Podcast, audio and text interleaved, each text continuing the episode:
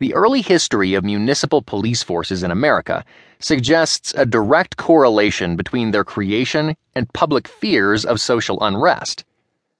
During the 18th and 19th centuries, threats to the public peace in communities were met by volunteer groups of citizens, supplemented on occasion by members of local or state militias. Those forces were not standing operations, they were organized in response to discrete incidents Communities typically had sheriffs and constables who administered the treatment of crimes and criminals, but did not engage in general policing. The assumption behind those practices was that criminal activity was not the norm, and when it surfaced, citizens could readily be summoned to respond.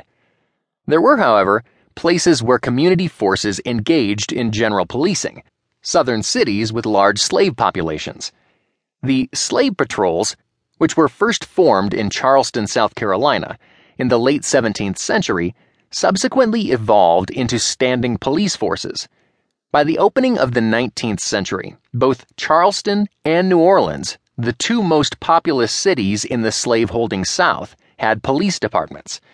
In both cities, members of the police were paid, armed, and uniformed along military lines. The principal task of the police was to enforce municipalities' and states' requirements that African Americans carry pass papers within their borders.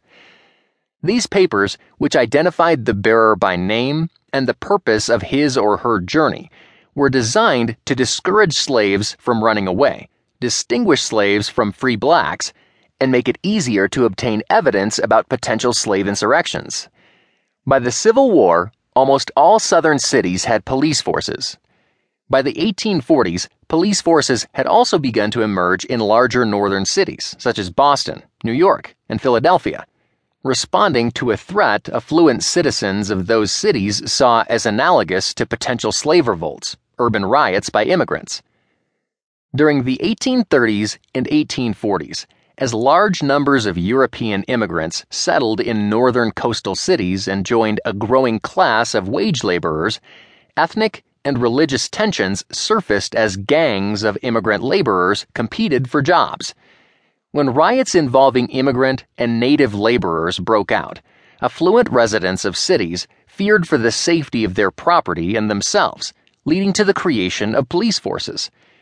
By the Civil War, Boston, New York, Philadelphia, and Chicago had municipal police forces organized on a military model, but the older tradition of voluntary, extra legal responses to sporadic outbreaks of crime or social disorder persisted.